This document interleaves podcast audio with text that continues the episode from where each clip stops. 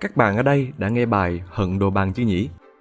Khi nghe ca khúc mở đầu bằng những câu như Rừng hoang vu, vùi lấp chôn bao uất căm hận thù, ngàn gió thu, muôn tiếng vang trong tối tăm mịt mù, và kêu xương, buồn nhắc đây bao lúc xưa quật cường. Bạn có thắc mắc, đồ bàn là ở đâu không? Câu trả lời chính là An Nhơn, Bình Định. Nếu các bạn có dịp đi xe ngang qua An Nhơn, bạn có thể nhìn xa xa những tháp chăm và những tàn tích cũ của một kinh đô của người chăm. An Nhơn năm xưa là kinh đô đồ bàn của Chiêm Thành trong suốt năm thế kỷ, là nơi mà ba anh em Nguyễn Nhạc, Nguyễn Huệ, Nguyễn Lữ đã đặt lại bản doanh để từ đó tạo nên một trường oanh liệt của thế kỷ 18. Xét ra Bình Định là một vùng đất không đơn giản và An Nhơn chính là đồ bàn trong bài Hận Đồ Bàn mà các bạn được nghe. Nơi ấy phát triển rực rỡ văn hóa chăm ba và là kinh đô của một quốc gia từng tồn tại trong khu vực Đông Nam Á. Cho đến một ngày định mệnh của năm 1471, một vị vua dẫn đầu một đoàn quân từ phía Bắc tràn xuống với thủy binh đến bộ binh mà sử sách ghi nhận là lên tới 25 vạn để đánh một trận sạch không kình ngạc, tấn công Chăm Ba sau một loạt các sự việc quấy nhiễu vùng biên giới và hải tặc cướp bóc ngư dân Đại Việt. Cũng giống như các lần xâm lấn trước, Chăm Ba nhanh chóng thua cuộc và đưa hiệp ước cắt đất cầu hòa như cách để tồn tại. Tuy nhiên, điều đau khổ của Chăm Ba là đối thủ lần này của họ khác với những vị vua trước. Người tấn công hôm nay chính là vị vua giỏi nhất lịch sử nước Việt Nam. Đó chính là Lê Thánh Tông. Cụ thể Lê Thánh Tông đã đạt được những thành tựu gì để được tôn là vị vua giỏi nhất lịch sử? Và giỏi nhất có đồng nghĩa với việc ông không có bất cứ sai lầm nào không? Hãy cùng Spyroom tìm ra câu trả lời trong bài viết Lê Thánh Tông, vị vua giỏi nhất lịch sử nước Việt từ The X-File of History nhé.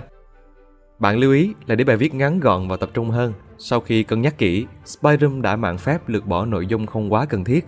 Đó là giai thoại giữa vua Lê Thánh Tông và quần gió. Nếu quan tâm, các bạn có thể đọc đầy đủ bài viết tại link đính kèm ở phần mô tả nha.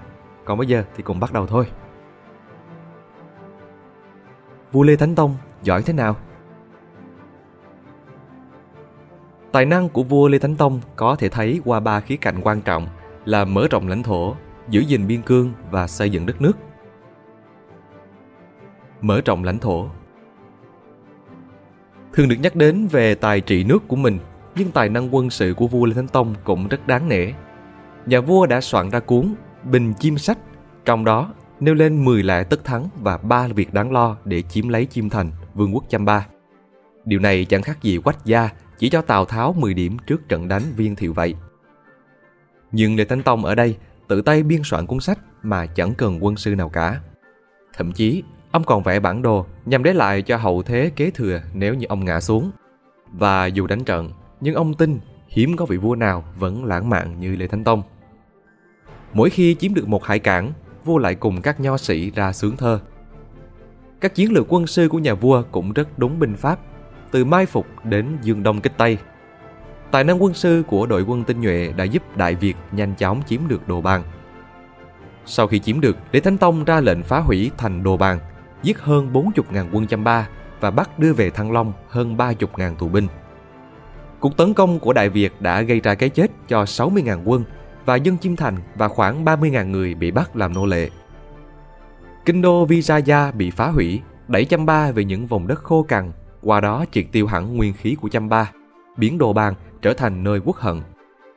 Quốc gia này sống lay lắc thêm 3 thế kỷ để rồi bị các chúa Nguyễn xâm lấn từ từ, trước khi bị một vị vua giỏi thứ hai của Việt Nam, Minh Mạng đánh tan trong trận cuối cùng.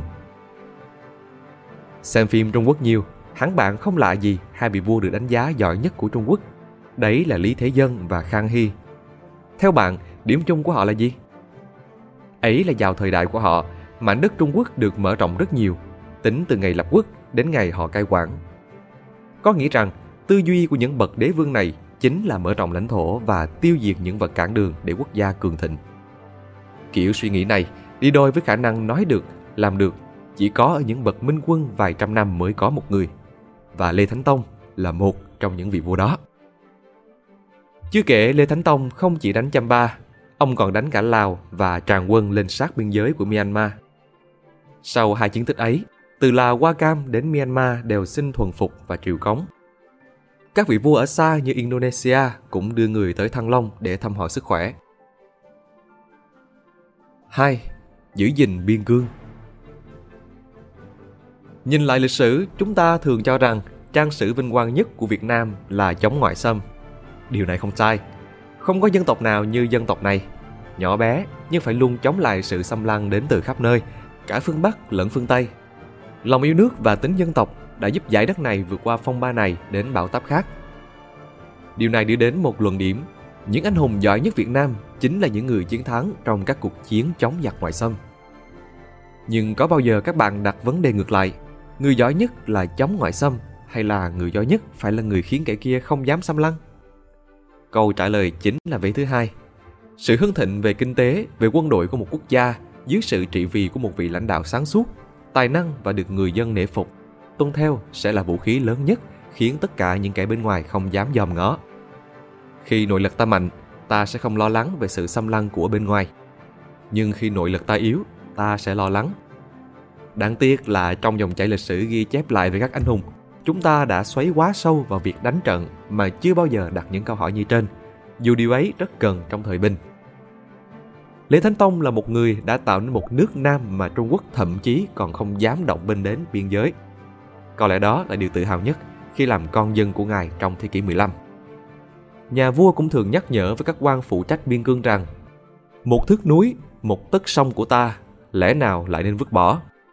Ngươi phải kiên quyết tranh biện, chớ cho họ lấn dần. Nếu họ không nghe, có thể sai sứ sang phương Bắc, trình bày rõ điều ngay lẽ gian. Nếu ngươi dám đem một thước núi, một tấc đất của Thái Tổ làm mồi cho giặc, thì tội phải tru di. Đây là lời của vua Lê Thánh Tông nói năm 1473, được chép trong Đại Việt Sử Ký Toàn Thư. Quyết tâm này cũng thể hiện trong việc nhà vua cơ cấu lại bộ máy quân đội làm năm phủ đô đốc, mỗi phủ có vệ, sở. Bên cạnh còn có hai đạo nội, ngoại. Ngoài tổ chức quân thường trực, còn có lực lượng quân dự bị ở các địa phương. Ông còn ra luật quân đội, biển binh lính dưới thời ông trở nên tinh nhuệ và hùng mạnh. Về vũ khí, Lê Thánh Tông tiếp thu nền văn minh của một triều đại đã mất, nhưng để lại cho dân tộc hai bước ngoặt lớn. Đầu tiên là kỹ thuật chế tạo súng thần công của Hồ Nguyên Trừng. Dưới tay Lê Thánh Tông, súng phát triển vượt bậc và trở thành vũ khí cực mạnh cho Đại Việt. Thậm chí còn được đánh giá vượt trội hơn so với Tây Phương vào cùng thời kỳ. Điều thứ hai chính là toán học. Từ sự mở rộng toán học của Hồ Quý Ly, dù mong manh nhưng đã đủ để tạo nên một dòng chảy mới cho sự phát triển toán học của nước nhà. Nhờ đó, sản sinh ra hai nhân vật quan trọng, Lương Thế Vinh với tác phẩm Đại Thành Toán Pháp và Vũ Hữu với tác phẩm Lập Thành Toán Pháp. Cả hai đều dưới trướng vua Lê Thánh Tông. Vua giỏi, ắt có tôi hiền, chính là vậy. Lê Thánh Tông khi đi tuần du khắp nơi cũng luôn nhắc đi nhắc lại một điều với triều thần rằng Ta phải giữ gìn cho cẩn thận, đừng để ai lấy mất một phân núi, một tấc sông do vua Thái Tổ để lại. Lê Lợi, Lê Thái Tổ quần quật bao nhiêu năm nằm gai ném mật để đuổi giặc minh ra khỏi bờ cõi. Kẻ hậu thế đương nhiên phải biết giữ. Đó là điều mà bản lĩnh Lê Thánh Tông đã làm bừng sáng Đại Việt. Trên núi bài thơ Hạ Long vẫn còn bút tích của những lời bảo ban này. Xây dựng đất nước Điều giỏi nhất Lê Thánh Tông làm không phải trên lưng ngựa, không phải ở bản lĩnh đối đầu với các nước xung quanh, mà chính là ở việc tạo nên một trường cột bộ máy hoàn chỉnh cho nước Việt Nam ta. Napoleon từng nói về trận Waterloo thất bại của ông như sau. Waterloo sẽ xóa sạch ký ức về rất nhiều chiến thắng của tôi, nhưng thứ tồn tại mãi mãi sẽ là bộ luật dân sự. Đấy là vinh quang của tôi. Câu nói của Napoleon giúp bạn hiểu ra rằng điều mà một vị vua để lại đôi khi không phải là chiến trận mà lại là một bộ luật. Nó sẽ luôn tồn tại và tạo nên di sản suốt đời. Lý Thánh Tông với bộ luật Hồng Đức nổi tiếng đã đưa Việt Nam trở thành nhà nước pháp quyền thuở sơ khởi chính là như vậy. Nơi đó có những điều luật mà đến tận bây giờ, tức là 600 năm sau, vẫn còn khiến người ta phải cố đấu tranh mà đạt được. Đấy là binh vực và bảo vệ quyền lợi phụ nữ. Chú ý nhé, luật Hồng Đức dù không nói cụ thể nhưng gián tiếp cho phụ nữ được quyền ly dị chồng và chia tài sản. Và thứ hai, bảo vệ quyền sở hữu tài sản của muôn dân, chống tham nhũng triệt để, chống sự lạm quyền và ức hiếp dân chúng. Ngoài ra, trong bộ luật còn chỉ rõ, kinh tế mà ở đây là nông nghiệp chính là nền tảng của sự ổn định xã hội. Để nói lên cái chất pháp quyền và công bình của vua Lê Thánh Tông, có một câu chuyện cụ thể như sau. Đô đốc Lê Thiệt có một người con phá gia chi tử, ngang nhiên đánh người, ức hiếp dân giữa phố. Vua Lê Thánh Tông biết được nên đã vời Lê Thiệt vào cung, tước hết binh quyền của Lê Thiệt và xử phạt con trai ông. Pháp luật là phép tắc chung của nhà nước, ta và các người phải cùng tuân theo. Đây chính là lời mà Lê Thánh Tông luôn nói với các quan. Chỉ khi quan chức tuân theo thì bộ luật pháp quyền mới đủ điều kiện để phát triển. Còn để quan lại nhởn nhơ ngoài vòng pháp luật thì thường bất chính, hạ tất loạn. Ông luôn làm gương cho mọi người để từ đó giúp đất nước cường thịnh. Chưa hết, vua Lê Thánh Tông là một bộ óc minh quân mà khi bạn được đọc những dòng tiếp theo, bạn sẽ ước gì ông vẫn còn ở đây với chúng ta. Trong cái thời đại phong kiến, con vua thì lại làm vua, con sại ở chùa thì quét lá đa. Thế mà vua Lê Thánh Tông bãi bỏ luật cha truyền con nối cho các gia đình có công, công thần. Ông tôn trọng việc chọn quan phải là người có tài và đức. Và một điểm thú vị nữa hẳn ít bạn biết, quan xã thời vua Lê Thánh Tông là do dân bầu. Câu nói hiện tài là nguyên khí của quốc gia do thân nhân trung biên soạn chính là ở thời đại thịnh trị này của vua Lê Thánh Tông. Vua yêu hiện tài như con, trọng dụng hiện tài và bồ bả với những sai lầm của họ. Các bạn đọc về Trạng Nguyên Lương Thế Vinh hẳn đều biết Trạng Lường rất hay treo chọc vua Lê Thánh Tông. Vậy mà ông để bỏ qua. Ông trách Ngô Sĩ Liên vì những quan điểm không đúng về lễ tế giao, tức nghi thức tế trời, nhưng ông vẫn bảo Ngô Sĩ Liên viết Đại Việt Sử Ký Toàn Thư. Bỏ cha truyền con nối, trọng nhân tài, điều này giúp cho quanh Lê Thánh Tông toàn là những tài năng như Quách Đình Bảo, Phan Phu Tiên, Thân Nhân Trung, Ngô Sĩ Liên, Lương Thế Vinh, Vũ Hữu, Đỗ Nhuận, Nguyễn Quang Bật, vân vân. Họ đều là những người tài giỏi, không phải con ông cháu cha, tất cả cùng nhau góp trí tuệ để xây dựng nên một Đại Việt hùng cường và giàu mạnh. Bên cạnh đó, Lê Thánh Tông cũng là người yêu cái đẹp. Ông lập nên hội tao đàn và nhóm thập nhị bát tú để ngâm nga thơ văn. Có lẽ đây cũng là một trong các lý do mà ông giải oan cho Nguyễn Trãi. Bởi sau giải oan, ông cho sưu tầm thơ văn Nguyễn Trãi để lưu lại hậu thế. Và Lý Thánh Tông đã tạc bia cho Nguyễn Trãi bằng câu thơ Tâm hồn ức trai, rực rỡ tựa sao khuê. Ngoài những đóng góp đáng kể ở trên về bộ luật, bản đồ Hồng Đức hay giúp phát triển nhân tài cho đất nước, Lê Thánh Tông còn bãi bỏ chế độ nô tỳ. Chế độ đã đẩy một tầng lớp xã hội về nơi bần cùng, đồng thời giúp phát triển nông nghiệp lên đến rực rỡ, cơ cấu lại cơ quan hành chính và gần như thay đổi cả bộ máy triều đình. Hạn chế của vua Lê Thánh Tông Điểm hạn chế thứ nhất của vua Lê Thánh Tông chính là hạ thấp thương nhân và thương nghiệp. Dưới thời Lê Thánh Tông như câu ca dao người dân để lại. Đời vua Thái Tổ Thái Tông, thắp lúa đầy đồng, trâu chẳng buồn ăn. Câu ca dao đã cho thấy nông nghiệp dưới thời vua được rỡ ra làm sao. Nhưng đi đôi với sự được rỡ này chính là cái điều hưu của tầng lớp doanh nhân.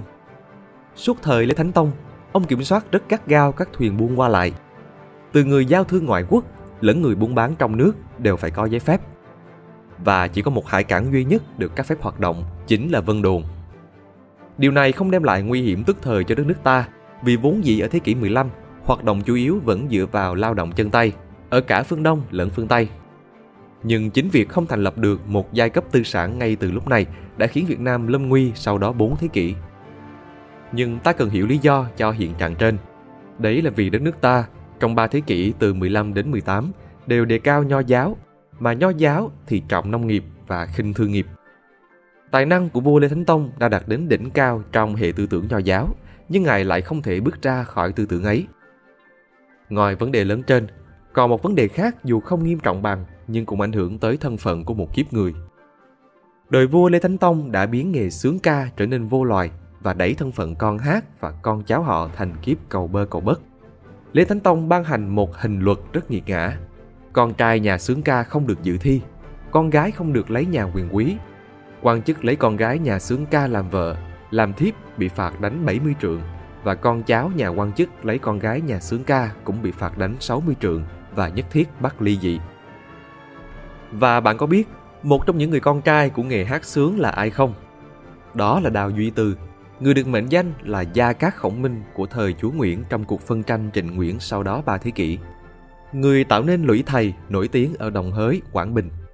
Người tham mưu để giúp nhà Nguyễn tạo nên một cơ đồ oai hùng ở phía Nam và từ đó gián tiếp cho Việt Nam một hình chữ S như hôm nay.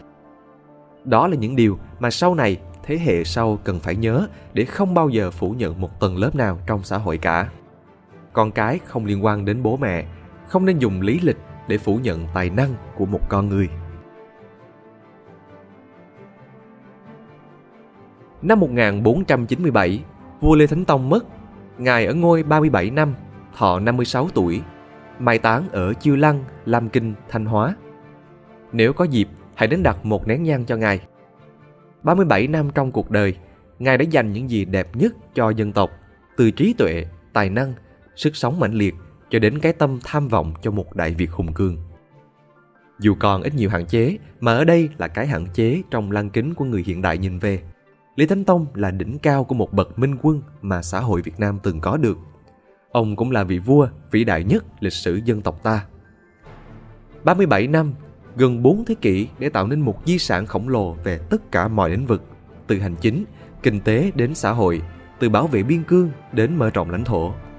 Ngài đưa Việt Nam đến thời kỳ thịnh trị nhất và là niềm tự hào vô bờ khi đến người Trung Quốc cũng phải quan ngại. Vua Lê Thánh Tông và thời Hồng Đức thịnh thế ấy sẽ mãi mãi đi vào trong trang sử dân tộc này. Đó là thời kỳ vinh quang nhất, ấm no nhất và đặc biệt kiêu hãnh nhất. Bạn nghĩ sao về những chia sẻ về vua Lê Thánh Tông của tác giả? Có dấu ấn nào trong sự nghiệp chính trị của nhà vua khiến bạn băn khoăn hay muốn chia sẻ thêm cùng chúng mình không?